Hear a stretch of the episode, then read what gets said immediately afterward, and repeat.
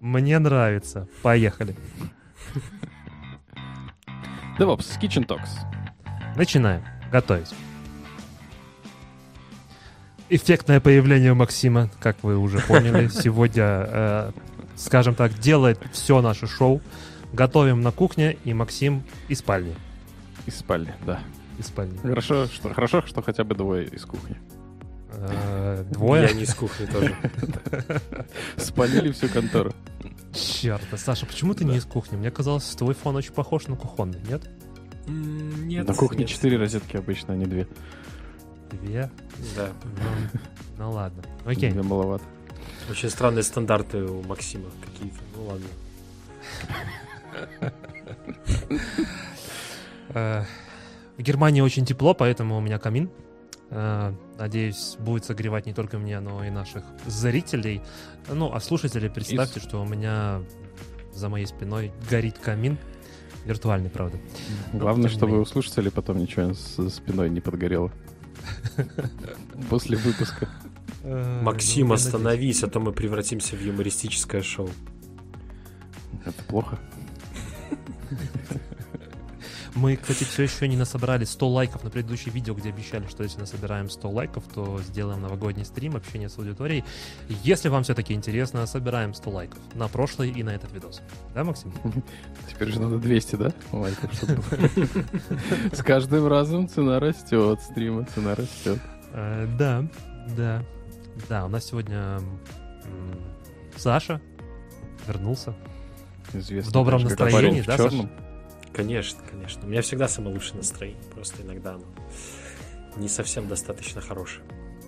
Но оно нужное. В конкретный Просто- момент времени. Просто вы его недостойны. Да не, не, не, все. Все окей. Я уже отошел от болезни, вроде бы. Не знаю, что была за болезнь, но как-то... Ну, я надеюсь, не коронавирус. Я не знаю. Ну, по тестам нет. По факту похоже. Очень сложно сказать. Не Ну да, поддающаяся в болезнь. странное, в странное время мы живем, когда все, что... вс- вс- Всегда, когда вот немножко приболел, кажется, что это вот уже все корона, и типа все хана, такой лежишь, думаешь, ну все, я скоро помру. Но я думаю, что э, ребята к нам пришли не послушать о том, как Саша умирает. А как возрождается? Будет интересно, если кто-то подключился, перемотал и тут типа слышит, что Саша умирает. Будет так себе информация. А Да. мы под, под видео сделаем а, ссылочку на специальный счет для Саши.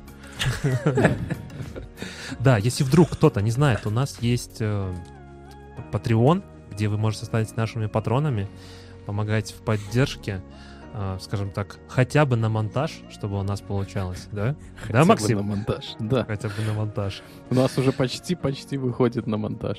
Почти-почти. Да. Но пока все еще в минуса.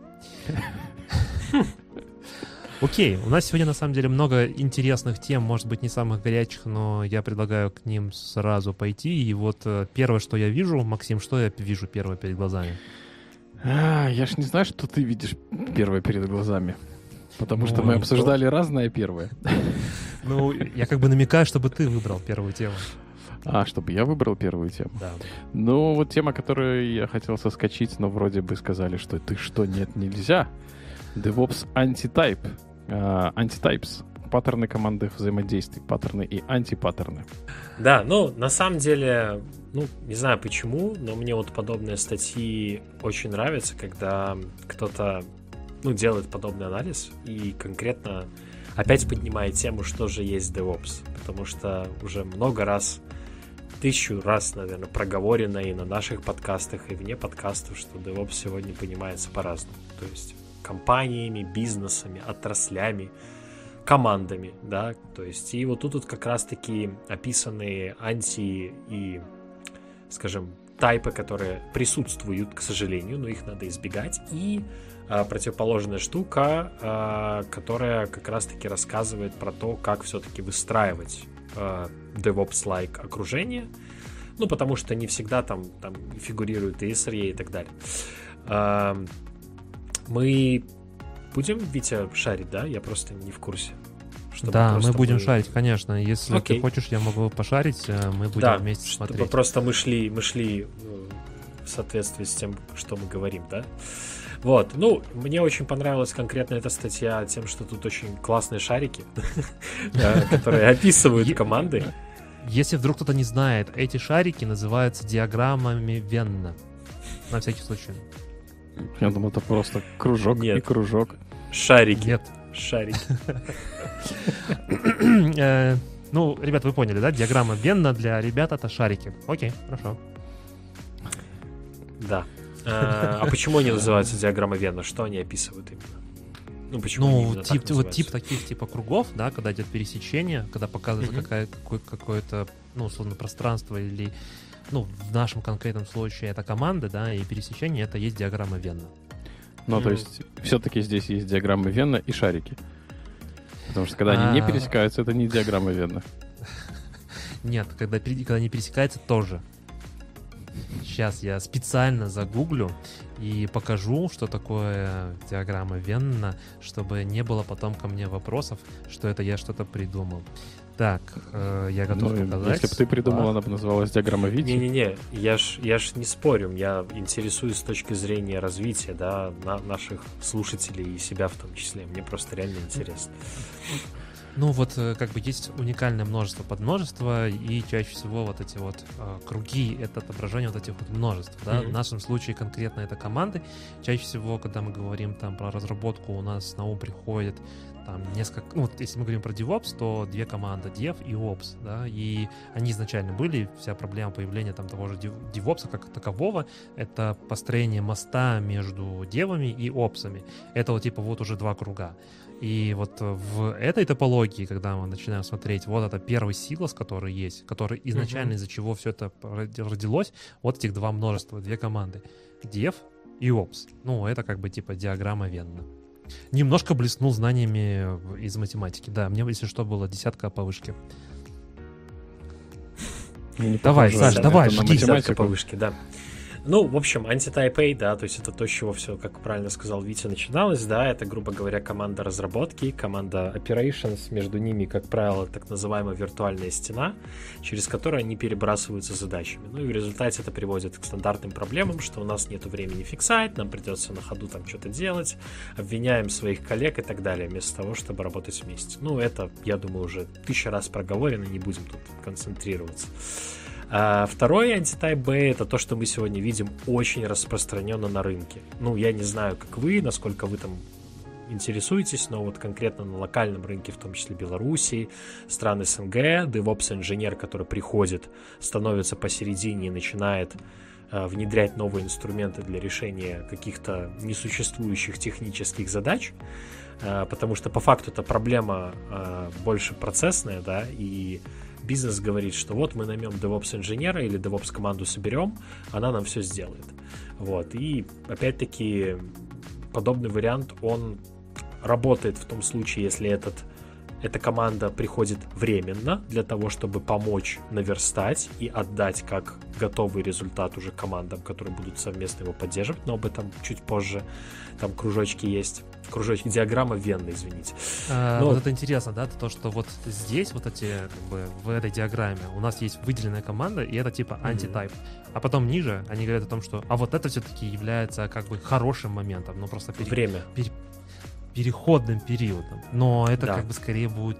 Э, ну, то есть все-таки такой тип построения команды, когда у нас есть посередине выделенная команда DevOps, это уже не так плохо. Ну, скажем так, это переходный период. Ты, если ты это понимаешь, осознаешь, это да. хорошо если это действительно есть срок, да, то есть есть цели, потому что в моем опыте были э, композиции, когда была команда operations, когда была команда инжиниринга и когда, когда была команда DevOps.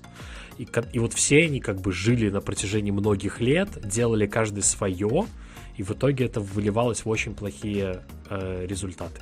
Вот. И перекидывали Ниже... друг дружки через стену. Не то слово, там не то, что перекидывали, там подкладывали под одеяло. Ну, там очень все было весело, но это отдельный топик. Да. А... Что ты, Витя, пытаешься сделать? Я хочу сделать, чтобы было видно, про какую топологию да. команды мы говорим. Да, ну мы обычно ссылочки прикрепляем, поэтому я думаю, что все смогут В общем, если это, если это недолго, то это хорошо, а если это долго, то это плохо.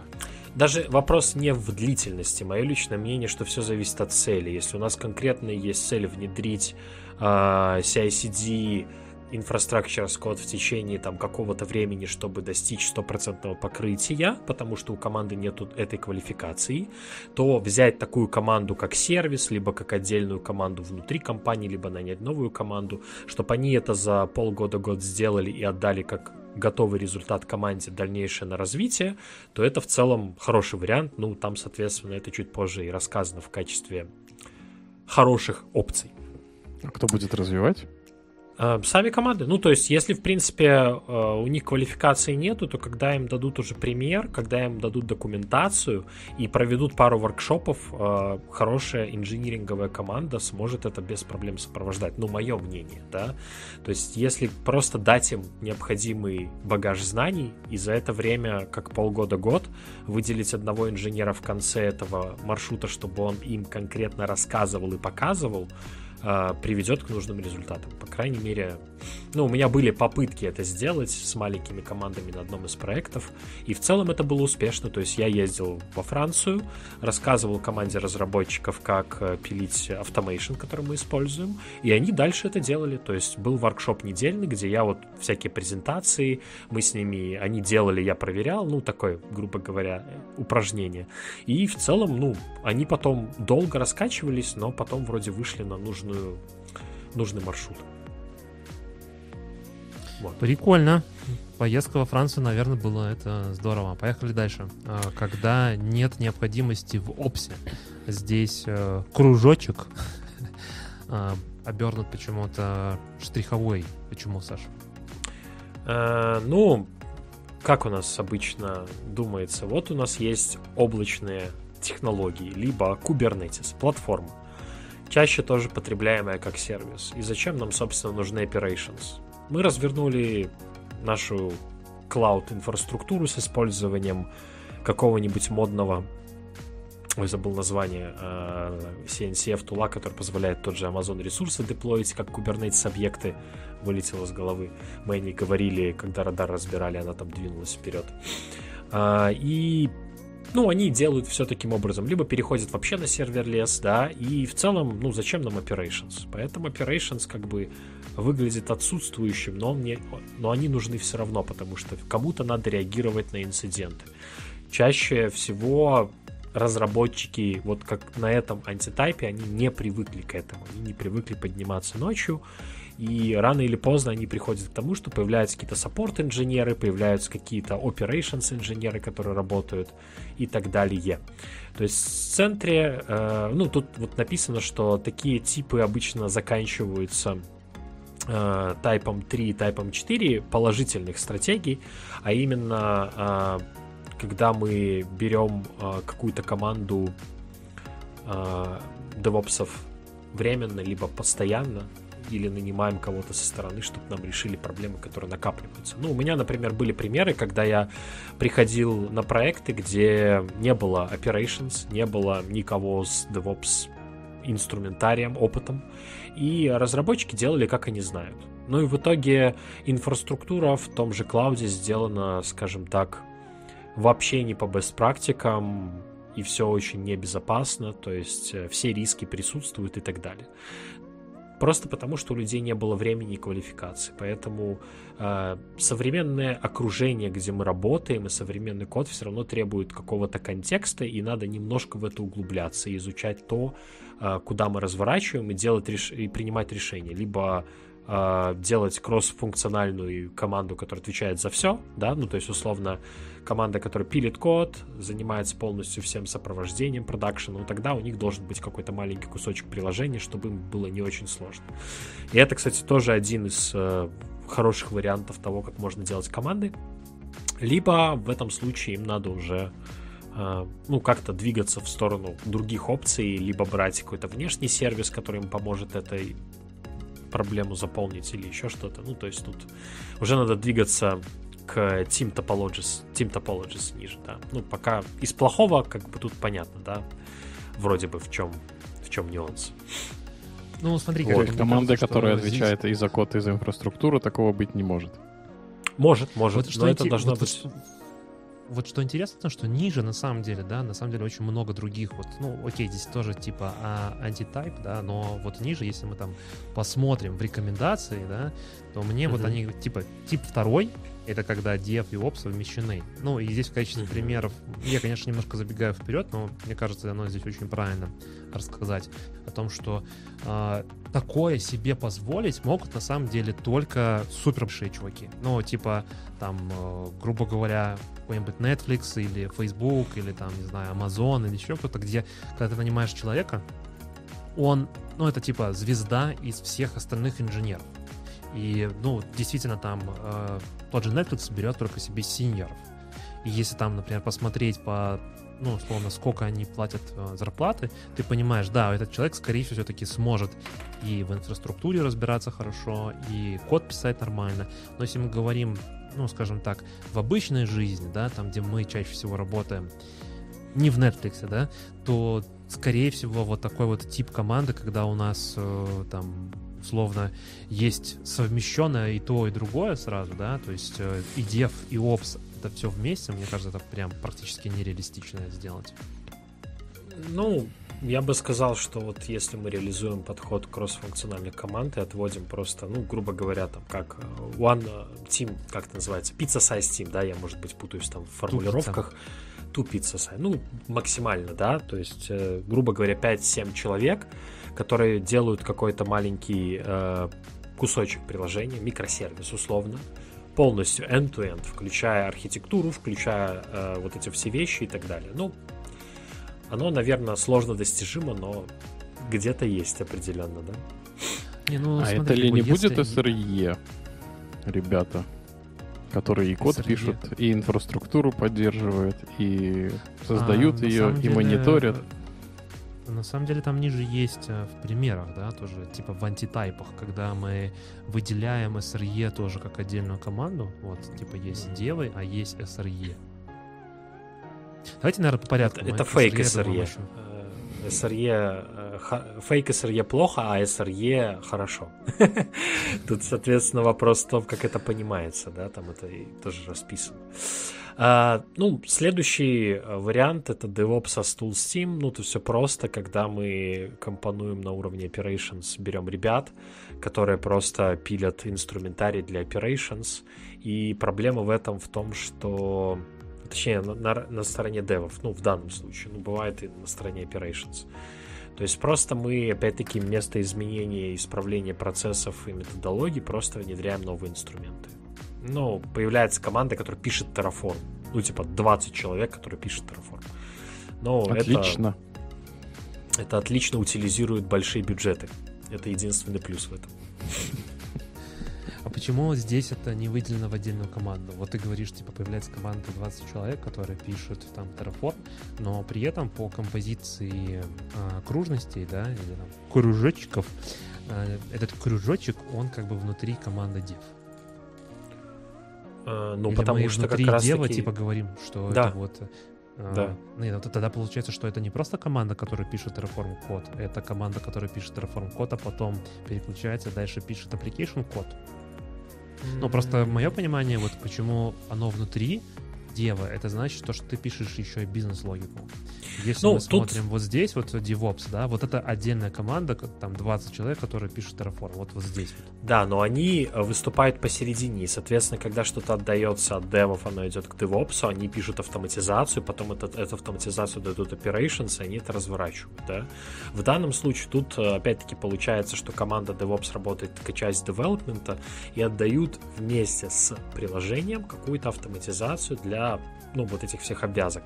И тут как раз-таки написано, что в целом в этом, ну, потенциальной проблемы нету, если бы кроме э, инструментов они еще и коммуникацию наладили, потому что тут получается проблема в том, что operations опять-таки получают уже готовый продукт, которым просто надо запустить по инструкции, а он может не соответствовать security compliance, operations каким-то требованиям, мониторинг э, и так далее и тому подобное, потому что у тех людей взгляд другой на реальный продакшн.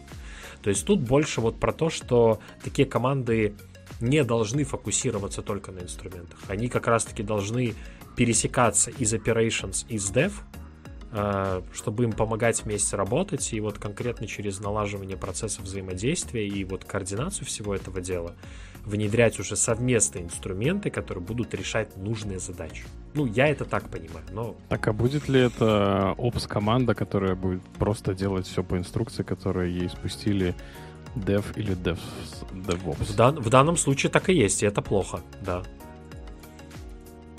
Но там по факту любого посадить, дай ему инструкцию, и он будет делать. Так и есть.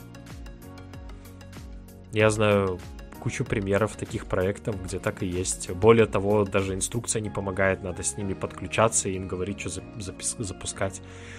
И это плохо, потому что у нас есть э, какой-то набор людей, и чаще всего это антитайп E. Rebranded sysadmins, ну, то есть, которые умеют э, в, в то, что они делали раньше, но по каким-то там причинам они не могут, не хотят, э, ну, погружаться в новые технологии, и в итоге получается, что получается. Но это как это бы. Rebranded, это же наоборот, наверное, stacked sysadmins, а, которые ну, не да. хотят погружаться в новые.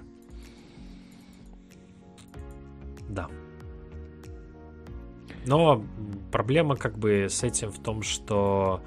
Rebranded — это, наверное, те ребята, которые выучили каких-то пару тулов, знают там, например, Ansible, а, может быть, там немного терраформа, но при этом, как ты говоришь, отсутствует коммуникация, и они знают только тулы, но при этом никаким образом не пытаются настроить поток ценностей, чтобы он тек. Эм, operations включены в DevTeam, но тут что-то как-то очень сложно. Эм, скорее, ну, я, я, честно говоря, не очень понял, что тут имеется в виду. Я пытался несколько раз вчитаться, но э, как я понял, что проблема в том, что мы берем э, operations и его насильно вталкиваем в development команду, чтобы он э, якобы развивал DevOps, но вместо настройки там технологий мы как бы пытаемся. Ну, вот я сейчас повторно читаю, отчасти да, отчасти нет.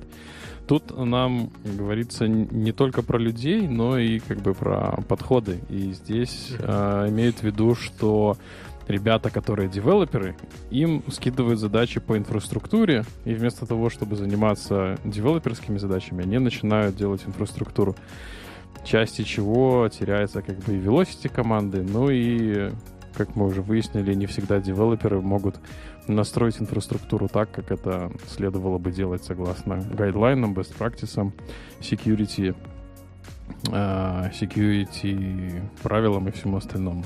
Антитайп G. Вот, Саша, ты сталкивался с этим антитайпом, когда DBA отдельно выделяется в operations команду? Был ли у тебя опыт? Да. В чем да. здесь проблема? Ну, я бы не сказал, что проблема. Давайте для тех, кто у меня, не у меня было, у меня было такой DBA. Да, database администратор. Да, database администратор это тот э, человек, который знает базы данных, да, то есть у меня был проект, где были очень большие базы данных, ну реально большие, на базе Microsoft SQL, и ну там реально человек знал эти базы как своих пять пальцев, и больше кроме него никто этого не знал, то есть это как бы минус того, что как бы bottleneck по сути, но в то же время была проблема, что продакшн отличался очень сильно от development окружений, потому что на той части базами по факту занимались абсолютно другие люди, а, называемые database инженер, либо DBE. Вот, и банально между ними очень была сложная коммуникация. Ну, и это приводило к тому, что у нас из-за вот баз данных у DBA с новыми релизами а, было достаточно много работы, им спускали просто какие-то SQL скрипты, которые надо применить, чтобы накатить там определенные изменения с кем, а, добавить новые relation и, так далее и тому подобное. И они просто тратили, а, после того, как им сказали релиз, они тратили, грубо говоря, день-два, чтобы эти SQL скрипты просмотреть, и потом применяли. То есть вместо того, чтобы работать это как бы совместно, да, то есть я не могу сказать, что есть смысл ну, быть как бы мультиспециалистом. То есть я, например, в базах очень плох, да, то есть если мне надо что-то с базами делать, э, мне это очень сложно, потому что я не знаю каких-то основных концептов, я пытаюсь учиться, но не всегда на это есть время чтобы э, сделать какую-то задачу. То есть в какие-то моменты людей, которые знают хорошо базы, мне не хватает на некоторых моих задачах. Э, ну, пока, наверное, это как бы мой минус и моя проблема, нежели какая-то общая ситуация. Но, ну, у меня был такой опыт, и, ну, вот firefighting э, и так далее, то есть то же самое, почему operations и dev тоже должны работать вместе. Вот. Как-то так. И DBA. И DBA. Да. Fake SRE. Ну, мы Шивый это уже SRE. проговорили э, в целом. Давайте как нужно делать.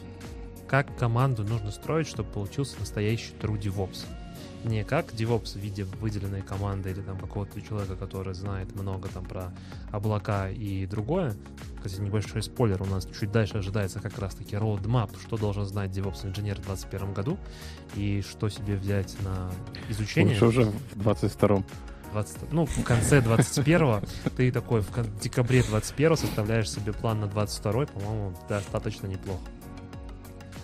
Первое это вот как раз-таки пересечение, когда есть dev и ops, и э, именно вот происходит коллаборация, то, что какие-то задачи, они разделяются, и происходит взаимодействие вместе, а не когда есть барьер между одной командой, которая завершила работу, перекидывая там как через забор другой команде. То есть э, operations команда тоже понимает, что происходит с разработкой и участвует в ней в том числе. Да. Я да, думаю, пересечение... это ветер или это Максим дышит? Я дышу, наверное, Максим так дышит, Максим не дыши так сильно.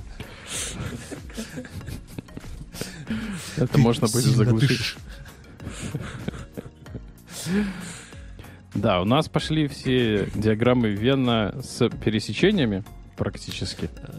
Не и все. пересечение, да, и под, пересечение подразумевает э, не то, что у нас есть люди, которые э, и, и dev делают, и DevOps делают, а то, что у нас команды между собой общаются.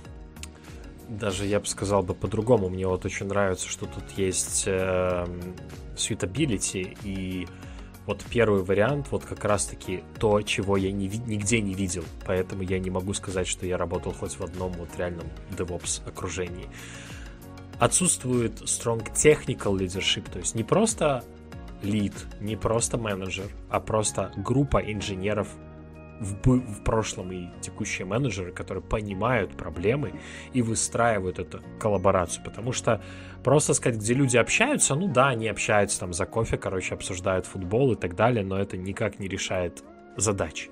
А когда есть те, кто выстраивают процессы, это не обязательно могут быть менеджеры, это могут быть инженеры в этом заинтересованы, у которых есть определенный кворум доверия. Кто угодно.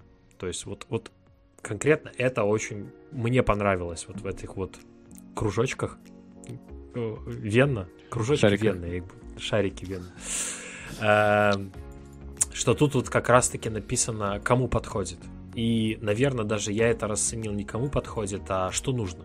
Вот. Для себя я вот увидел э, то место, где я бы хотел поучаствовать на этапе работы, строительства этих двух диаграмм. Э, или... Как же Франция? Не, ну там это было скорее просто тренировка, но концептуально-то команды никто не дружил между собой, да, то есть все равно были фингер, пойтинги и вот это вот все. Просто ну, они теперь начали это Саш, я, я, я уточню, ты хочешь сказать, что ты вот в такой команде не работал, когда у тебя есть пересечение Dev и Ops Responsibility, и когда Ops понимает, что делают девы, а девы понимают, что делают Operations? На сто процентов не было, ни разу. Мне кажется, может, ты просто ждешь какого-то идеального варианта. Ну, просто на Возможно. самом деле, если, вот, если дальше посмотреть, то я работал, вот э, мой личный опыт, да, э, как мне кажется, может быть, все-таки, как ты говоришь, не было до этой плотной интеграции. Но я работал, как мне кажется, точно вот в такой ситуации, когда есть Dev и Ops. Ops все-таки это отдельная команда, но Dev понимает, что делает Ops, ну или там инфраструктура тема. А, мы вместе как бы работаем над, э, участвуем в груминге, понимаем, как будет развиваться проект. Мы вместе пишем какой-то код, пусть задачи, которые относятся, потому что вот как в прошлом выпуске мы рас, рассказывали про что в себя включает пакет приложения. И здесь такой вопрос, должен ли туда включаться инфраструктура, ну, например, тот же Terraform, как пакет, или те же Helm Chart. Но чаще всего Helm Chart пишут там, условно, э, чуваки из команды DevOps, да, uh-huh. и вот, вот в этой ситуации здесь вот этот operations, типа построения инфраструктуры, CI-CD, э, конфигурации, прочее, прочее, прочее, там сетевая, но при этом участие в бизнес как бы логики понимания того, что, например, окей, у нас сегодня есть, там, не знаю, среди application, мы не справляемся, нам нужен какой-то кэш между базой данных и бизнес application level ом. И тут мы добавляем, не знаю, там, какую-нибудь очередь в виде, не знаю, там, э, RabbitMQ или еще другую, SQS, какие-нибудь другие очереди, для того, чтобы просто, ну, когда происходит пик, девопсы понимают, для чего это нужно, или там operations эта команда, она понимает, для чего это нужно, и делает совместно, как бы подготавливает mm-hmm. инфраструктуру, пишет код, не знаю, как вот здесь написано о том, что э, Ops Fox uh, must be comfortable parent with dev and get to uh, grip with test-driven coding and git. Ну, то есть, uh, когда мы говорили, например, про Terraform, и ты Terraform пишешь э, тесты на Terraform или, не знаю, там, на те же Helm чарты, и ты все равно пишешь тесты. Вот, это, мне кажется, вот идеально то, что вот можно увидеть в реальной жизни. Да, ну, я, я бы сказал так, что я работал в чем-то близком, но на сто процентов я не могу сказать, что это было то, что я вижу тут. Да. Ну, я не могу сказать, что это ну, плохо или хорошо. А достижимо ли сто процентов? Ну... Эм... Даже вот здесь ну, вот.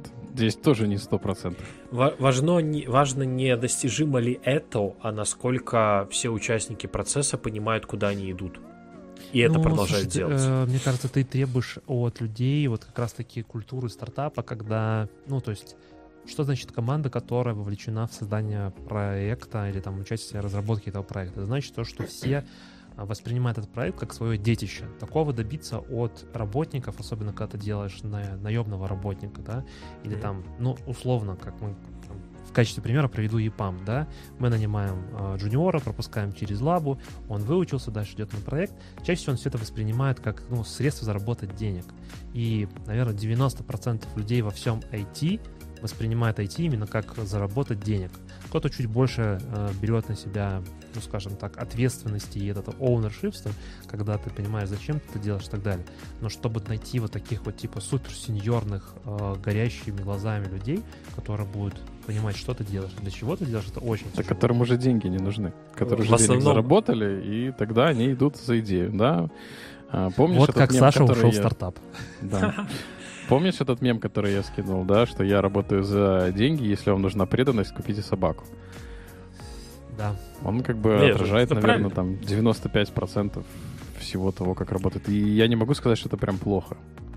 Это неплохо, это ни в коем случае неплохо, да, то есть э, это нормально. Ну, и DevOps это... как бы не направлен на то, чтобы ребята полюбили свои продукты и прям были преданы да. ему и были готовы ночами там кодить и не, и не есть и забить на личную жизнь. DevOps же он не про это.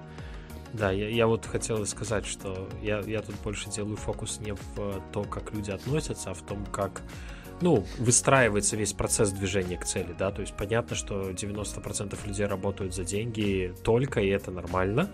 А, главное, как их направлять, да, то есть все же типы работников делятся на определенные типы, психотипы, которым просто надо разный подход, и это задача менеджмента, это задача лидов.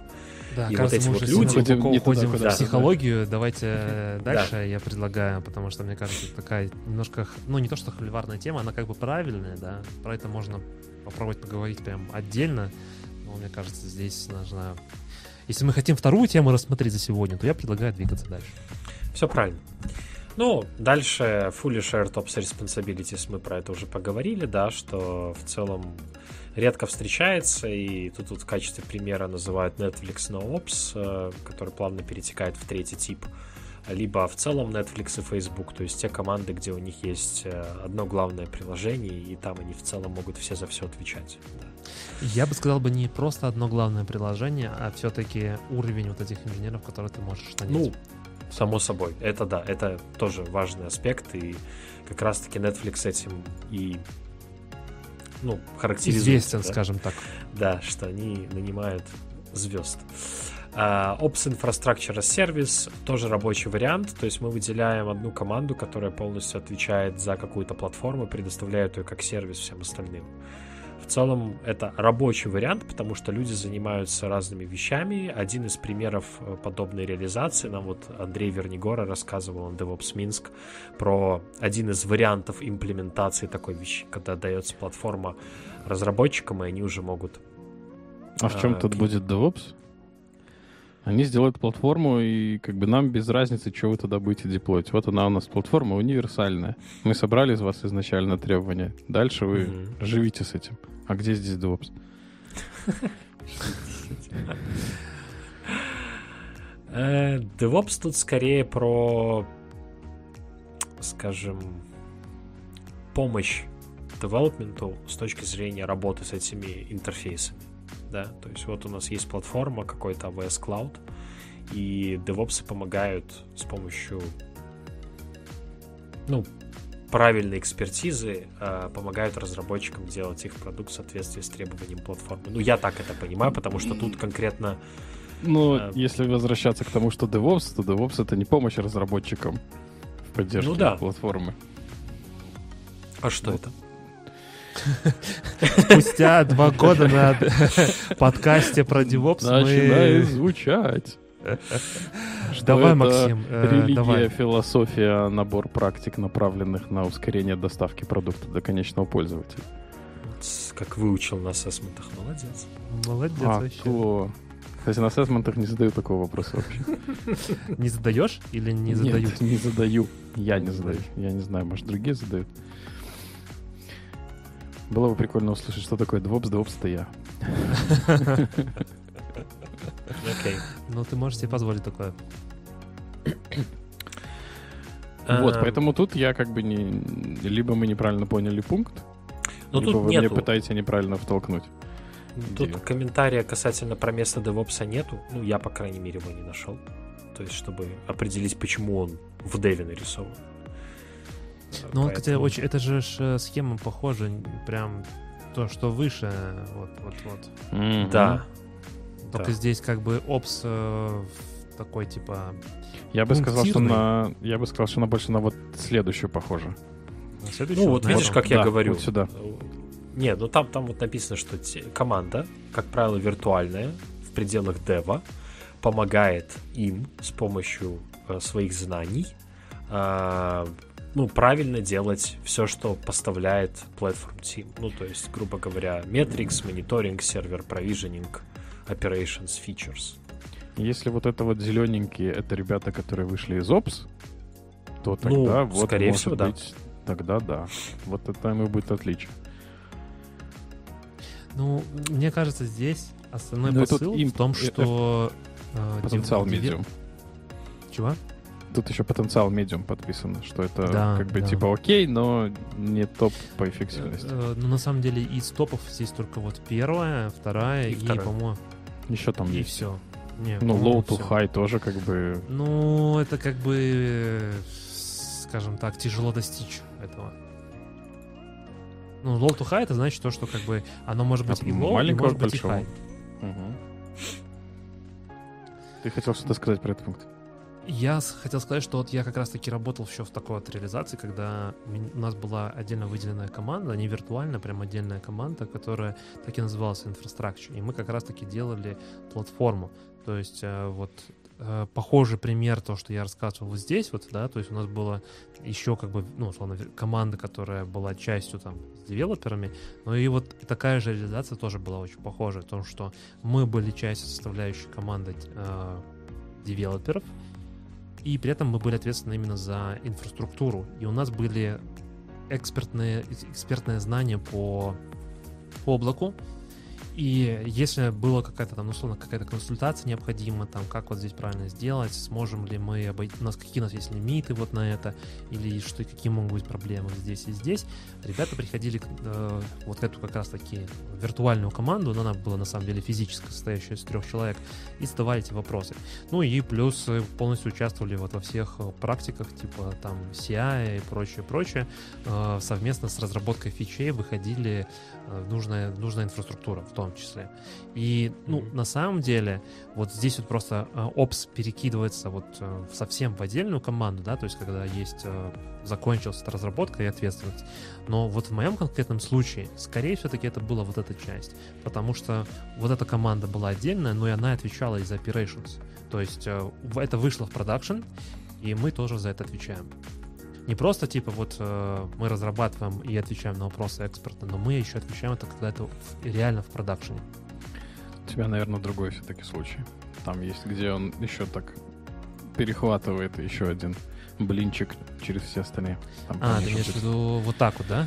Да. Блинчик. А. Ну, уже не шарик, а мяч для регби. Блинчик. Ладно, мы уже растекаемся по сковородке, давайте... Блинчиком. Блинчиком.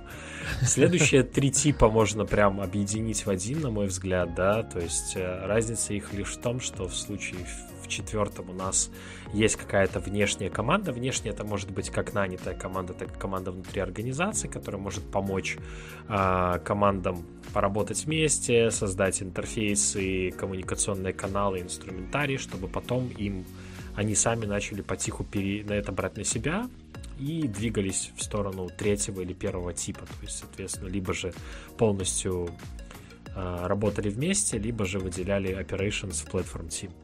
Второй вариант это когда у нас есть конкретно DevOps команда с DevOps экспертизой, которые вкидывают э, между двумя командами, чтобы они, как мы говорили раньше, помогли им э, их научить, как делать э, infrastructure, code configuration management, мониторинг, скейлинг, платформы, клауды и так далее. То есть построить дать информацию, научить, натренировать, и дальше они сами, куда они поедут, как у них получится. Это может быть либо первый тип, когда они все ну, работают вместе, либо очень легко можно уйти в, в anti-type B, когда ну, у нас все равно в итоге останется выделенная команда, когда на, на смену expiry date придет uh, фиксированная команда DevOps, которая дальше это будет делать, если команды Dev и Ops не научатся общаться или не захотят учиться.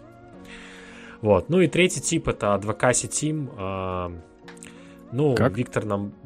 Эдва... Я не знаю, Виктор меня поправит. Адвокаси? Адвокаси. Ямакаси. Ямакаси.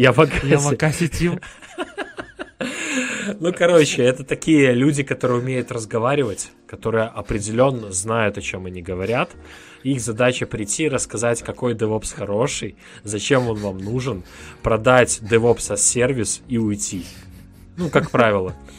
Вот, но это на самом деле... Не-не-не-не-не, я тебе чуть поправлю, да, как бы я же а, теперь адвокат. Я знаю. Я Макаси, я теперь, я Макаси. Что-то, а. Витя очень фокус уехал куда-то, или мне кажется. Да, есть немножко. Витю размыло. О, все, вернулось. О, не шевелись. А, не, ну оно вроде... Не, у меня вроде все нормально. Я думаю, что это просто StreamYard э, все-таки не выдерживает потока такого. А, я к чему? Потому что на самом деле адвокаты, да, или Ямакаси, как ты сказал, задача не то чтобы продать, а задача показать, рассказать. да, рассказать использование. То есть э, ты уже как разработчик дальше принимаешь, как бы, ну, насколько тебе эти знания нужны. То есть там, ты идешь к человеку, который, условно, является вот этим вот хранилищем вот этих знаний, и задаешь ему вопросы, и он тебе как бы доносит информацию, учит, обучает или там преподносит немножко с другого угла и так далее. Ну, наверное, то же самое, как мы, по сути, являемся адвокатами э, DevOps направления, там, на российский рынок, ну, скорее там на русскоговорящий, точнее, не на российский, а на русскоговорящий. Нас, я думаю, слушают на Украине, и в России, и в Казахстане, я знаю, что вроде как и в других странах, но те, кто понимает по-русски. И мы тоже являемся такими адвокатами, да, то есть мы доносим какую-то мысль до людей. Ну, мне кажется, это в целом... Но мы-то точно ничего не продаем, вроде бы. Но мы точно ничего не продаем. Кроме да, своего патрона проекта. На монтажик скиньтесь. И Саши на лечение. Ладно. SRE э, Team, про это нам расскажет эксперт, э, который прочитал книгу Google SRE тысячу раз, Виктор. Какая правильная модель? Я? В Гугле SRE. Конечно.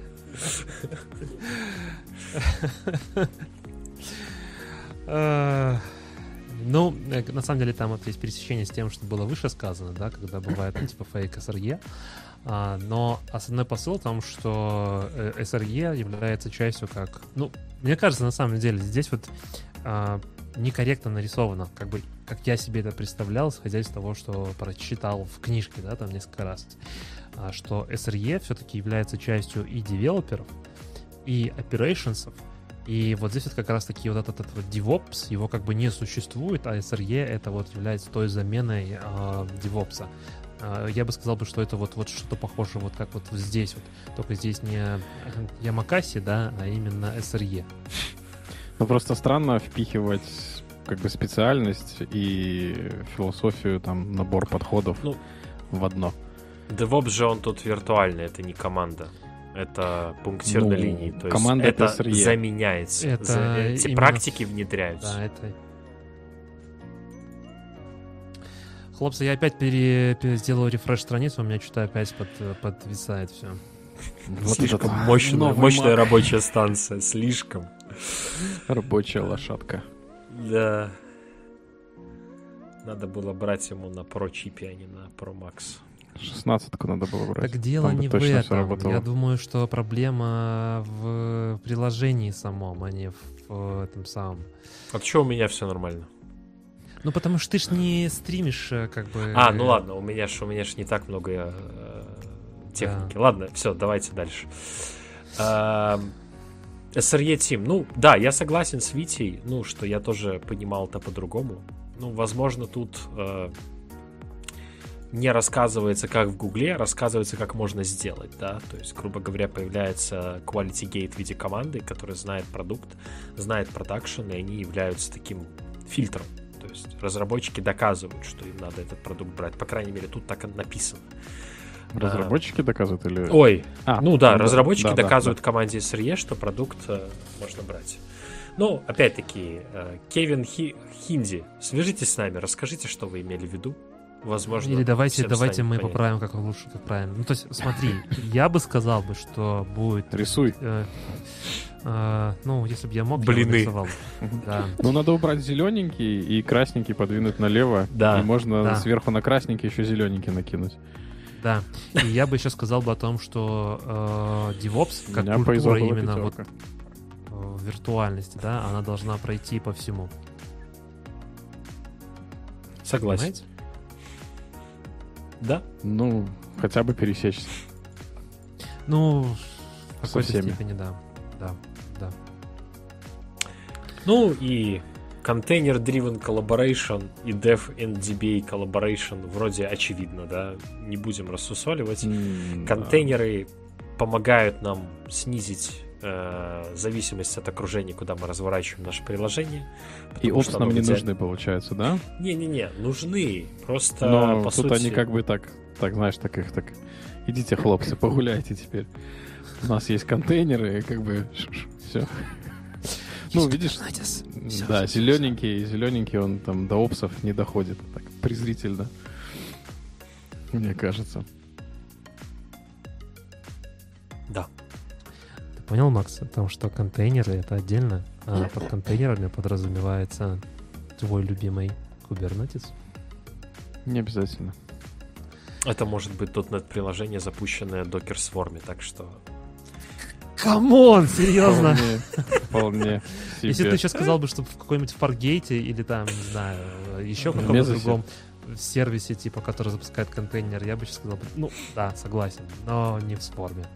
OpenShift. Сейчас, ты еще скажи на композе или на чистом докере. Ну, я же пошутил.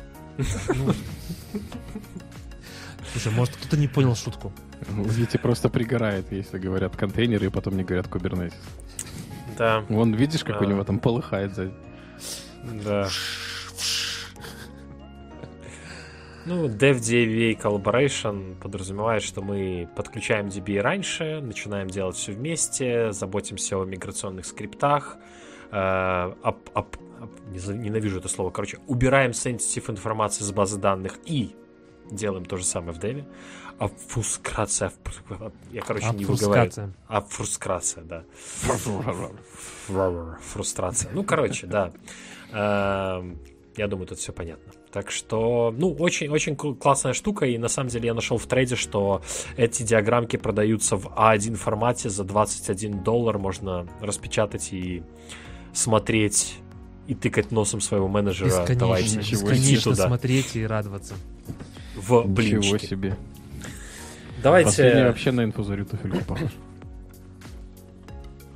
и по биологии Ну у тебя было неплохо, да? Да. Ну, он еще похож на о типа смайлик такой, да? Когда один глаз маленький, второй большой. Ну, тут на самом деле не только про то, что э, DBA надо подключать пораньше, чтобы они ревьювали скрипты, но, наверное, их надо подключать пораньше, когда мы вообще планируем там нашу архитектуру, и они как специалисты могут порекомендовать там, какую нам базу надо и какие там нам надо настройки и все остальное, а не только поревьювать скрипты. Ну да, там, где есть DBA, э, как правило, подразумевается, что база является бизнес-критикал вещью, где хранится, в принципе, вся структура и логика, по которой работает приложение сверху этой базы. Поэтому, ну, если там, грубо говоря, Кассандра на, на несколько тысяч записей, DBA нам не нужен. А если там база на MySQL, которая весит э, десятки терабайт, то ну, явно это будет очень сложно заниматься кому-то, кроме тех, кто знает эту базу данных досконально. Да, Ну что? да, хорошо поговорили. Хорошо подвели к теме, что нужно знать досконально в конце 2021 года или какой себе план надо ставить в 2022 году, чтобы зайти в такую прекрасную профессию, как DevOps. Звучит как начало продаж. По-моему, да. Нужно сделать чуть по- по- поближе. Мне Да, по-моему, нравится этот вот э, замечательный этот. Я бы, может, сейчас попробую открыть просто в новой табе. Да. О, я думаю, что нам, кроме картинки, ничего особо и не надо. Да. Итак, о чем мы хотели поговорить? Э, Мы, по-моему, уже про это в самом начале рассказывали. Наверное, хорошая традиция каждый год подводить какие-то... Ну, еще год не кончается, но промежуточные итоги того, что должен знать DevOps-специалист или человек, который думает о том, стоит ли ему идти в DevOps, э, какие направления и какие примеры тулов необходимо знать. А, Мы тут очень напряглись и поискали в Гугле хорошую схему, которая, по нашему мнению, отражает, в принципе, действительность. А, И, возможно, после того, как вы с ней ознакомитесь, найдете те моменты, которые вы упустили. Либо, если вы еще не вступили на этот путь, подумайте, что, возможно, и не нужно на него вступать, а лучше пойти и выучить какой-нибудь C-Sharp вместо всего вот этого вашего остального. Или Haskell. Или Haskell. Или ассемблер. Итак, с чего начинается весь путь? По мнению автора... С родины. Я смотрю, что Саша сегодня очень веселый. Ой, извините, да. Нет, такое сразу. Ну, автор предлагает, э, как первый шажок, это выучить какой-нибудь язык программирования. И подсвечивает, что, по его мнению, лучше сейчас вкладываться в Go. Хотя, вроде бы, Go не на первом месте по рейтингам для изучения. Ну, по- половина просто больше тулстека для DevOps современно построена на GoLang. В этом нюанс, да. Terraform, GoLang, провайдеры GoLang, Kubernetes GoLang. э, Все, Разные. закончили? Helm, GoLang, э, Helm, очень много Helm, чего GoLang, на да. GoLang. Сейчас практически все на GoLang, и большой плюс Ansible. ж- Графана. Ansible. Кому нужен Ansible в 2021-2022 году? Те, вот там вот дальше посмотришь по схеме. Ну, я, я к тому, что э, GoLang, ну, на самом деле мне GoLang нравится просто тем, что он интересный. Я его не знаю, но я хочу его выучить. Я не знаю, но я к нему присматриваюсь. Да. Ну, тем не менее, тут есть важная пометка, что неважно, какой язык вы выберете для изучения, э, важно знать не сам язык и его структуру, важно умение а, ми- мыслить алгоритмами, чтобы вы могли какой-то процесс автоматизировать. Ух, Витя с фокусом. Ой, нет, не с фокусом. С этим. с- С переборщил, да? рука дрогнула. Да, случайно. Хорошо. Ну, на первом языке, на первом месте, кстати, по последней статистике Python же, да, у нас вышел в лидер. Правильно я помню? Ты, в смысле вышел? По-моему, он и был. По-моему, он, он нет, или в тройке, нет, или первом. Java. Java была. В этом А-а-а. году Python. Не, вышел. ну слушай, как бы если мы говорим про языки программирования в целом, то может быть да, я согласен. Но если мы говорим про э, DevOps мир, ну, mm-hmm. окей, там про нашу среду, да, обитания, скажем так. Там, Ты будешь пойдешь автоматизацию делать на Go писать. Нет, а... ну, автоматизация Python, да. Автоматизация что... Python, но mm-hmm. просто на Go очень, как Саша правильно отметил, очень много инструментов, которые написаны. Иногда, если тебе нужно идти дальше что-то расширять, не знаю, там, условно, ты захочешь написать свой э, CRD, э, там, вот как Kubernetes вышел 1.23, да, теперь там по умолчанию можно прямо в CRD-шку добавлять э, проверку э, конфигурации твоего CRD без вызывания дополнительных веб-хуков. И это все пишется на не на самом Go, там, а, по-моему, на CSV, который базируется на Go. Ну, как бы опять Go. Ну, как на CSV? А, я тоже. Сейчас я перепроверю. В DocX. У меня тут подсказочка.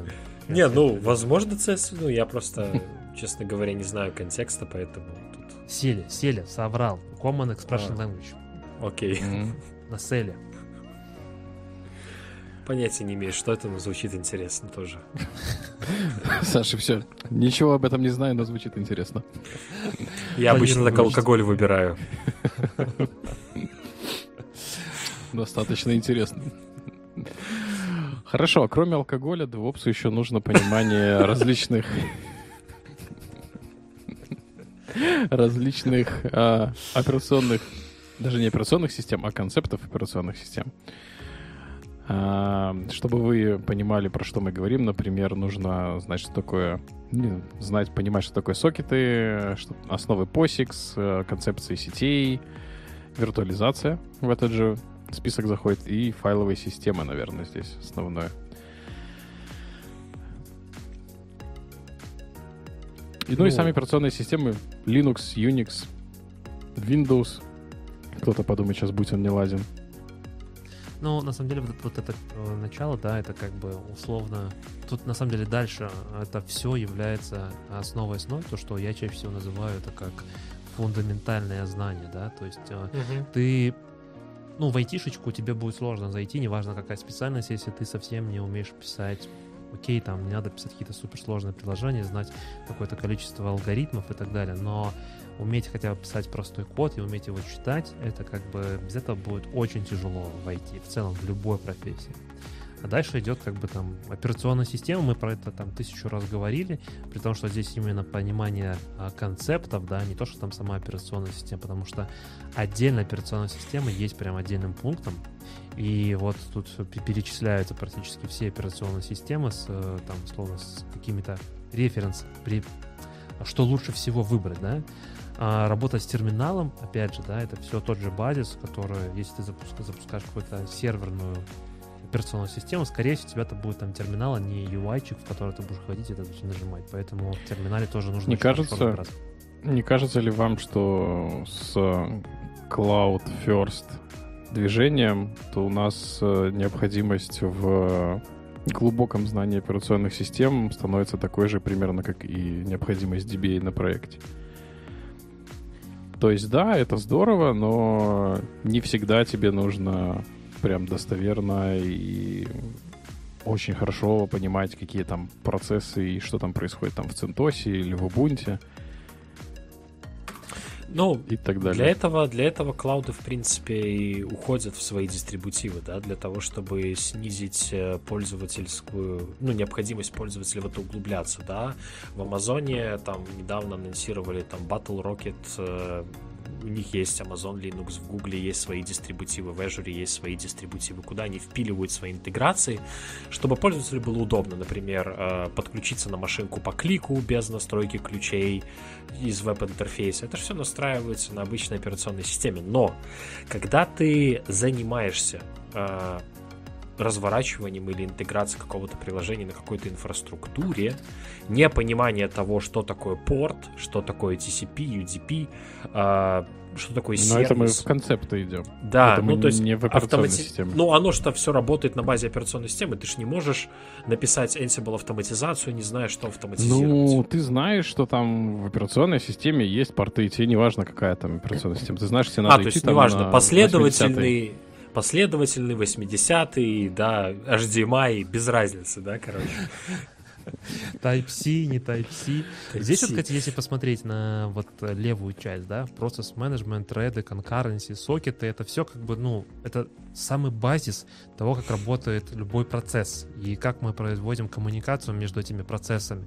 Потому что ну, это как бы основа основ. Я с Максом Ядро. согласен, э, с одной стороны, но с другой стороны, к сожалению, у... Я, я не говорю про то, что мы концепты пропускаем, я говорю про то, что в операционной системе стоит ли сейчас глубоко зарываться. Нет, да. ну... Да? Что да? Ну, стоит э, или... Глубоко или... И, или концепты, это разные глубоко. вещи. Глубоко. Глубоко, глубоко залазить в операционную Наверное, систему. нет. Наверное, нет. Но понимать концепты надо. То есть, ну, Просто что значит глубоко? Для кого-то глубоко это ответить на собеседование. Компилировать ядро, пересобирать ядро Нет, надо тебе. Вообще, никогда в жизни не делал и не буду. Фу, дизлайки полетели. Фу. А зачем? Ну, реально зачем? Не, ну, как зачем? Саша... Затем, чтобы ходить и хвастаться. Не, не, не, нет, ребят, ну как бы есть реально задачи, когда это необходимо, да, то есть если мы говорим про глубокое э, знание операционных систем, я бы сразу, наверное, вспомнил бы ребят из Wargaming, у которых много чего построено на все еще на железе и виртуальных машинах, и они очень сильно конфигурируют ядро для того, чтобы выжить максимум или там настроить э, безопасность корректно, вот это все. Но это как бы узкая специализация, где вот, ну, реально это очень нужно. И без этого, к сожалению, будет крайне сложно им. Я думаю, что у них есть реально клевые, крутые чуваки, которые глубоко понимают, как работает ядро. Потому что они ну... с ним взаимодействуют и так далее, и так далее. Это важно. Но если ты с этим не работаешь, как бы ты, ну, у тебя не такой холод проект, где а, твоя производительность еще зависит от операционной системы, ее настроек, да, может быть и не так важно. Я думаю, что все зависит от ситуации. Но, Но мы сейчас целом... же говорим про Learning Pass, да, и мы mm-hmm. говорим, стоит ли людям сейчас тратить да. большой кусок времени на то, чтобы там знать что-то большее, нежели там как посмотреть, что у тебя запущено, как там двигаться по папкам, создать файлы, там пайпы. А, ну, в принципе, это... то, что с правой стороны перечислено. Да. Это то, что с правой стороны перечислено. Но здесь, да, вот если мы говорим про а, операционную систему, я бы сказал бы вот я уже про это говорил, я сдавал два, ну, точнее, я пытался сдать два экзамена от Linux Foundation. Первый называется администратор, который я успешно сдал. И он был достаточно легким. Он как раз-таки был вот, вот это вот. Да, работа там, посмотреть мапы, сделать какой-то дамп, не знаю, посмотреть процессы, там, что-то там запустить с ними, что-то сделать, подключить диски, сконвертировать, сделать рейды, вот такого рода задачи, да. А потом был инженер. И в инженере я должен был с нуля поднимать, там, сконфигурировать DNS по памяти, э, при том, что в конфигурации сплитбрейна я должен был поднять LDAP сервер, сконфигурировать, подключить несколько агентов, я должен был сделать OpenVPN и помнить на память, как сделать SSL сертификаты. Это, если я каждый день делаю, может быть, это и будет нужно. Но в жизни, в реальности, вот я попытался сдать, я понял там, что ну, реально я этим не, очень редко буду пользоваться. Если буду, то открою статью, прочитаю и дальше пойду ну, это как бы опционально. Если, если ты хочешь устроиться, типа, в Wargaming или, не знаю, там, в Amazon или Google или еще какую-нибудь компанию, где будут заниматься там администрированием больших систем, да. Но в любом случае тренд на движение в клауд он идет, и постепенно это все будет идти на убыль. И необходимость такого глубокого тюнинга, она все еще будет сохраняться, скорее всего, но ее будет все меньше и меньше и меньше. Да. Поехали дальше. Так, э, сети. Сети, да, несмотря на то, что мы идем в облака, сети все еще остаются там, и необходимость конфигурирования и умение отличить э, TCP IP от HDMI, она как бы остается. Поэтому понимать, модели OSI, сколько там уровней, на каком что начинает работать, где у нас MAC-адреса, где IP-адреса и на каком порту работает ICMP. Любимый вопрос на собеседованиях. Это нужно понимать. На UDP а может, каком? 20-м, да? На NTCP 38. А можно я задам вопрос? Э, я реально не знаю, что такое DMRC. Кажется, эксперты знают. Но, видимо, какой-то роутинг протокол, скорее э, всего. SPF я знаю, что такое. Это такие... Ну, что? Ну, я знаю, что SFP что такое, точнее, SPF. Немножко другое, да. Не знаю, честно говоря, что такое DMARC. SPF э, Center Policy Framework для email А, это подписи, подписи э, писем через DNS. Это DKIM и SPF, а, как раз таки протокол, который работает поверх этого протокола. Это То есть типа... протокол DMARC это как раз-таки протокол, по которому работают, а DKIM и SPF это как раз-таки реализации поверх этого протокола. Ну, как я вот нагуглил. Ну, как вы поняли, уважаемые зрители и слушатели, знать все протоколы тоже как бы не обязательно. Если Но ты умеешь если ты знаешь гуглить. основы, базис, да, вот все равно все протоколы и прочее, она друг на друга наслаивается, это как бы, ну, как бы будешь хорошо это осознавать и знать дальше. А, поехали дальше. Реверс ну, прокси, форвард Слушай, ну никто из нас, я думаю, не знает там э, детали того, как работает POP3. Ты знаешь, для чего он используется, но как он там работает под капотом, как-то работает там. Надо будет, почитаю. Это а POP3S. инженерное мышление. Это уже следующий уровень. Secure, ну, да, ну, я думаю. Я думаю, можно дальше идти. Это mm-hmm. я бы объединил, наверное, в настройку. Ну вот в центре базис, да, скорее не про DevOps, а в целом про архитектуры, да. Что такое reverse proxy, forward proxy, кэш, load balancer. И сверху мы накидываем operations требования, как это настроить и примеры продуктов. Чтобы мы просто понимали, когда кто-то говорит, запили мне кэш. И ты такой, а на чем за кэш? Хочешь мемкэш, хочешь Redis, хочешь еще что-то, хочешь еще что-то и так далее. То есть, чтобы просто было понимание. Ну и Firewall, потому что там, где сети, э, у нас современные подходы это Zero Trust, э, да, где мы никому не доверяем, ни внутренним, ни внешним подключателям, потребителям и серверам и клиентам, поэтому нам надо максимально настраивать э, ACL и фаерволы, чтобы закрывать и ограничивать определенные типы трафика внутри и извне в нашей сети. Ну и веб-сервера. Ну, тут, я думаю, тоже все достаточно очевидно. У нас сегодня все это веб практически. И он чем-то заканчивается. Будь это Nginx, Apache, Кэдди, бог не знает вообще, что это за веб-сервер, но дальше у нас идет Infrastructure as Code. Наконец-то тут... мы подошли к таким вещам, как что-то относящееся к DevOps. Да, ну, CI-CD, ИАК. Ну, дальше у нас были основы, на которых все строится. Ну, точнее, перед этим у нас были основы, на которых все строится. Uh-huh. А теперь, когда вы выучили скриптинг сети и операционной системы, вы уже можете подумать о том, как вам заскриптовать то, чтобы их запровиженить, сконфигурировать, и как вам настроить автоматизацию. А баш был? Баш там про терминал было, как же терминал? Okay. Да, все, learn bash scripting. Окей, okay, все, я пропустил. Окей. Okay.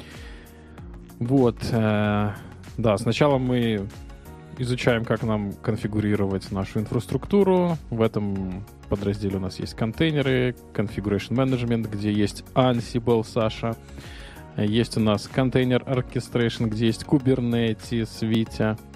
И Я у нас есть... внимание о том, что здесь еще есть Mesos, который уже на самом деле не поддерживается Apache, и ну, его вообще отсюда стоит выкинуть. То его комьюнити вроде собиралась поддерживать. Ну да. Но поддержка комьюнити и поддержка от компании большой это как бы все-таки разные вещи, я думаю, вы согласитесь. Я с недавних пор разочаровался в поддержке Apache, в принципе, когда один из их продуктов потреблял в виде Helm-чарта, и это прям ужас и боль. Как они выступают под этой гидой, я не представляю. Ну, ну ладно. В любом да. случае, как мне кажется, это важно тоже. Ну, как бы, то есть, я... здесь все-таки Kubernetes на первом месте. Да. Да, к слову, Ansible я Максим тоже обожаю, но просто я с ним уже не работал года три. Ну, просто потому ну, что не надо было. Ну, это ж не значит, что все про него забыли. Абсолютно верно, абсолютно верно.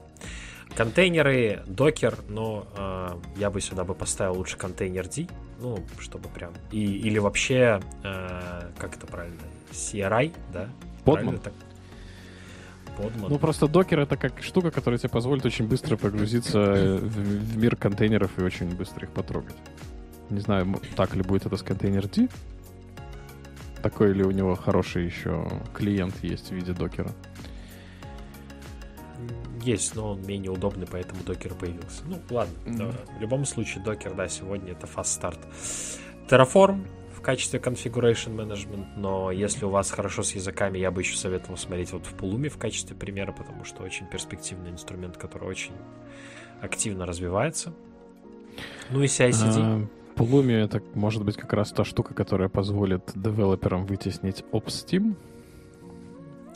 Не вытеснить. Ну, давайте не будем говорить, что кто-то кого-то вытесняет, просто роли пересекутся. Ну, это отсылка к предыдущей теме, про что да. мы говорили. Как Я девелоперы понял. могут делать инфраструктуру. Вместо того, чтобы учить Haciel, писать на том языке, который знают. Хасель звучит как какой-то азиатский язык. А, и CICD... акцентом. CICD у нас тут представлен стандартными игроками. Ну, правда, Circle CI я, честно говоря, его вообще никогда не видел на проектах. Но, наверное, раз он тут есть, то он даже неплох. Окей. Дальше едем. Мониторинг. Нужен он или нет? Ответит нам Витя. Мониторинг очень нужен. Я бы здесь переименовал бы это, ну вот, объединил бы мониторинг, инфраструктура мониторинг и лог менеджмент в, да, observability, и из этого разделил бы вот на эти три кусочка. По поводу мониторинга отдельно бы прокомментировал бы наличие здесь Nagios. Ну, как по мне, мне кажется, Nagios все-таки уже а, ну, немножко умер. Вместо него, если я правильно помню, появилась Insignia, или, может, я не очень корректно произношу. Но ну, Nagios... зелененький. Как бы это не значит, что... Ну, да, но тем не менее. Про Prometheus и Grafana, как бы, мне кажется, стандарт де-факто сейчас. Там в любом cloud-провайдере ты зайдешь, ты сможешь найти Prometheus, Kubernetes запустил. Но Grafana не совсем как бы мониторинг тул, как бы все-таки а... для визуализации. Ну что, алертинг, пожалуйста. Да. Интеграция, агрегация, то есть... Он э, call мы с тобой про Агрегация? Обсуждали. Да, ну ты можешь э, использовать э, информацию с разных источников.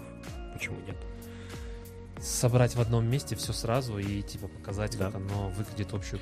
Ну, картину. я к тому, что графана это, если вы будете изучать только графану, вам нужно будет еще что-то, что будет собирать вам какую-то информацию. Это не тот тул, а, который вот все не... из коробки делает. Слушай, про Meteosity тоже не, не будет из коробки все. Ну, то есть ты а что, можешь... он не будет? бордов. Строить графики? Да. Или что? Ну, как бы какие-то графики он там сможет построить свои стандартные, да, но ну, они будут такие не супер э, информативные, тебе сложно будет с ними работать. Но без Но все равно графана... будут. А, а ну, в графане слушай, ты, ну, как бы, ну, ничего не сделаешь. Почему? Алерты ты сделаешь. На что? У тебя же нет данных. Тебе же надо данные еще сначала собрать откуда-то. Ну, тогда в этом случае, если ты хочешь один комбайн, то иди в Zabbix. Там отличные борды, отличные это, алерты. Ну, я больше к тому, что графаны нужно в комбинации с чем-то смотреть. Графана супер инструмент. Э, супер, прям. Прям очень крутой. Э, мы на базе его по факту строили еще и бизнес-мониторинг. Когда у клиента нужно было это сделать, мы ходили в базу и из базы вытягивали данные, и потом визуализировали это все через графан мониторинг по итогу называется. Application мониторинг, когда мы хотим посмотреть уже внутрь приложения, как происходят какие-то вызовы, то есть если открываю свою страницу, там происходит э, вызов, например, бэкэнда, как бэкэнд идет, например, в базу и так далее. Здесь на помощь нам приходят очень такие крутые инструменты, как New Relic. Наверное, прям очень классно. Я работал с AppDynamics, стоит да, AppDynamics вообще стоит как космолет. Джайгер попроще, но, соответственно, он и как бы бесплатный. Есть еще... Relic тоже есть бесплатный, кстати. А, но там, по-моему, как-то либо очень все урезано, либо... Ну, там- для маленьких проектов очень даже подходит, да. Да, да. И Open А, Tracing, да. Open Tracing, э, по-моему, они как сейчас переименовались или там объединились Open Telemetry, они теперь Да. называются. Да-да-да. А, в логинг здесь Elastic Cache, ой, Elastic Cache, Elastic Stack, а, ELK, ну, мне кажется, тоже стандарт де-факто практически много где. Если есть возможность использовать Splunk, то это, конечно, очень круто. Я работал со Splunk, это тоже как стоит, как космолет, но при этом... И сколько, сколько времени тратишь на то, чтобы научиться в нем работать? В Splunk? Он из коробки прям все умеет. Ну, Да. прям, прям из коробки. Ну, я про то, что сколько у тебя уйдет времени, чтобы научиться строить нормальные э, запросы в нем. Меньше, чем в Эластике. Согласен. И Прям, э, прям меньше, со чем- старта. и меньше, чем даже научиться писать э, простые SQL запросы. Реально быстрее, проще. Он э, из текста тебе там реально очень сильно классно помогает индексировать. Еще это на то время. Сейчас, конечно, в Elastic уже тоже в этом плане чуть получше. Но я очень хорошо помню, как там просто из коробки у тебя очень классно все получается. Плюс а, он, ну, как бы помогает тебе еще самому ну, написать, типа, там, какие-то запросы и так далее. Сейчас это тоже есть и, в принципе, и в эластике, да, но реально будет э, проще. То есть, открыть кибану и в ней начать писать запросы и сравнить это со спланком, блин, чувак, в спланке в разы проще. Интуитивнее, понятнее. Да. Есть еще вот Грейлок, у него там еще опять веха развития, даже на проекты каких-то он начал всплывать. И последнее время в моем опыте очень активно выходит в лидеры графана Локи. Для агрегации логов Kubernetes, э, в частности, окружениях, платформах, это решение намного дешевле, намного проще в обслуживании, но требует тоже времени на настройку, но это как и с эластиком. Чтобы сделать нормальный эластик кластер, тебе надо потратить немало времени, чтобы он у тебя работал как нужно. В Локи это время тоже надо потратить, но у тебя в итоге будет экономия в ресурсах и в весе этих логов, ну просто десятки и сотни раз. Но ты потеряешь в скорости чуть-чуть. Ну, там есть разные бенчмарки, поэтому, ну, это я чисто так добавить от себя. Ну, эластик в основном, да, это стандарт, потому что он быстро, модно, молодежно. Но очень недешево, если хотеть security. Очень И недешево. последний пункт. То, про что мы говорили в Кляуды. начале. Да, куда мы все движемся, куда все стремятся, это умение работать с клаудами. И здесь перечислены основные игроки на рынке AWS, Google и Azure. Также упоминается Heroku. У кого-нибудь был практически опыт? Хироку его знает, да. Практически нет. Я собирал билд-паки, э, ну, которые, по идее, должны деплоиться в него, э, потому что на, на них строится GitLab э, AutoDevOps. Ну, в том числе некоторые темплейты там на нем работают, поэтому я чуть-чуть читал, но никогда в него не деплоил ничего. GitLab Auto DevOps это что-то, что фиксит работу DevOps? Э, ну, типа того, да. Я знаю, как сделать лучше. Вот. Но, наверное, здесь еще не хватает одного блока security. Слушай, подожди, мне кажется, ты про клауды чуть-чуть не добавил, то что здесь э, немножко сбоку стоят это Cloud Design паттерны. И Ой. они являются тоже Мгм. таким большим составляющим. Здесь хочется сказать про э, Well Architecture Framework, например, от того же Амазона. Или здесь, вот если брать эту ссылочку, то это от Azure а. Э, Очень классно там ребята из Microsoft расписали все эти паттерны.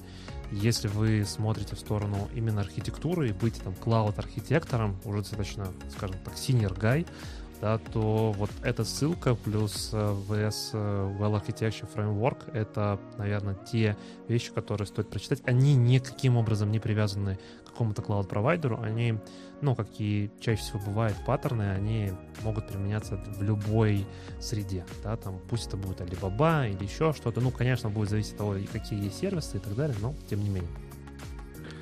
На А то security- паттерны.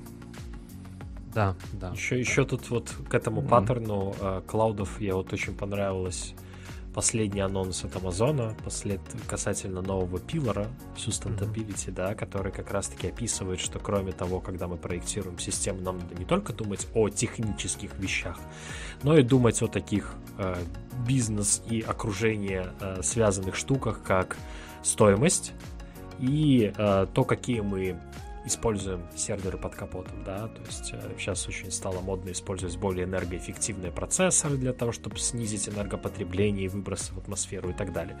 Очень хорошее веяние, на мой взгляд, очень правильное. Вот поэтому тоже важный момент. И Если что, Саша сейчас говорит про гравитоны, да, процессоры, которые да. основаны на ARM архитектуре, или вот как я сейчас сижу с Mac на M1, это вот как раз-таки про это. Меньше электричества, больше производительности. И больше обновления страницы. Когда вы решили, что вы уже все сделали у себя в своей инфраструктуре, переводите ее на ресурсы, которые потребляют меньше электроэнергии. Ну, естественно, вы будете меньше платить, они тупо дешевле. И иногда да. эта экономия составляет очень большое количество процентов, за которые вам всегда скажут спасибо. Может, еще знач- значок дадут. Security, Макс, ты что хотел про security сказать? Да, я хотел сказать, что security тоже постепенно входит в нашу жизнь ввиду того, что может быть из-за того, что как раз мы меньше начинаем вникать в дебри операционных систем, из ниоткуда начинают возникать приветики в виде разных security уязвимостей. И поэтому для для развития было бы неплохо и в области security свои знания увеличивать. Да, благо сегодня эта штука очень сильно развивается и э, появляется все больше и больше типов security тестирования. Я для себя открываю чуть ли не каждый год какой-то новый тип тестов, связанных с security, о которых я раньше не слышал. Но это прикольно и приятно. Я бы сейчас, кстати, добавил бы, почему Саша, наверное, так улыбался, это то, что, не знаю, э, слышали, не слышали, наверное, почти весь интернет слышал э, Log4j, брешь, да, э, один из самых распространенных таких библиотек для логирования, через который можно было получать доступ, практически выполнять любые команды.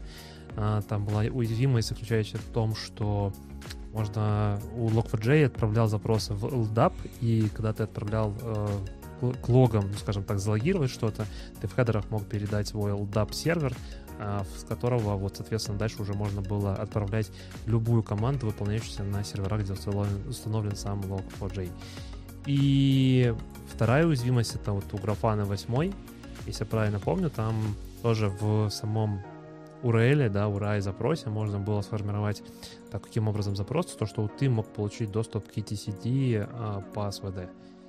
Ну, в общем, обновляйтесь, да, ставьте фаерволы, будьте аккуратны. С графаной там интересно, что там это э, было подвержено только те, кто использовал определенный плагин, да, который установлен в графане. Вот. Ну, тем не менее. Да. И э, Log4j тоже так интересно, у меня коллеги делились, то есть как только появился анонс этой уязвимости, сразу все сканеры там взбесились, то есть да. у людей, э, ну, логи, аксесс-логи с балансировщика, и все пытаются, короче, тыкать во все публичные эндпоинты по какому-то URL твое приложение, даже там, где нету Log4j, что это очень интересно. То есть они ну, просто находили те приложения, которые отвечали как Java, и пытались в них тыкать ну, и получали уже какие-то ответы. Ну, там же было написано, что где-то там через 80 минут после того, как опубликовали, что такая уязвимость есть, началось. Началось. Брутфорс а, всего интернета. Да, есть, есть замечательная статья на Fastly. А, это один из самых больших CDN-провайдеров, если вдруг кто-то не знает, а, типа как CloudFront. Нет, э, господи. Cloudflare. Cloud, Cloudflare. А. Сейчас покажу. Вот. И вот здесь вот есть такой замечательный график. Они, очень классно расписывают, каким образом работает эта уязвимость. То, что я говорил о том, что отправляется запрос на непосредственно тот хост и передается в юзер-агенте а, нужный LDAP сервер, да, а, сам механизм уязвимости. И вот тот график, про который говорит а, Саша, то, что вот через 80 минут пошел такой всплеск по запросам. Тут, правда, конечно, они не нарисовали циферки, да, а, но я подозреваю, что здесь ноль, а здесь много. Ну, по графику больше, чем было в начале, так. Хорошо больше. Ну, типа, вот здесь это еще ничего не написали, да, там, условно, или, может, вот здесь вот написали, здесь, типа, 0,000, но здесь, как бы, что-то очень много, но здесь конкретно Ну, цифр не пишут. Проснулись люди и начали бомбить. Так ночью было еще спокойно достаточно.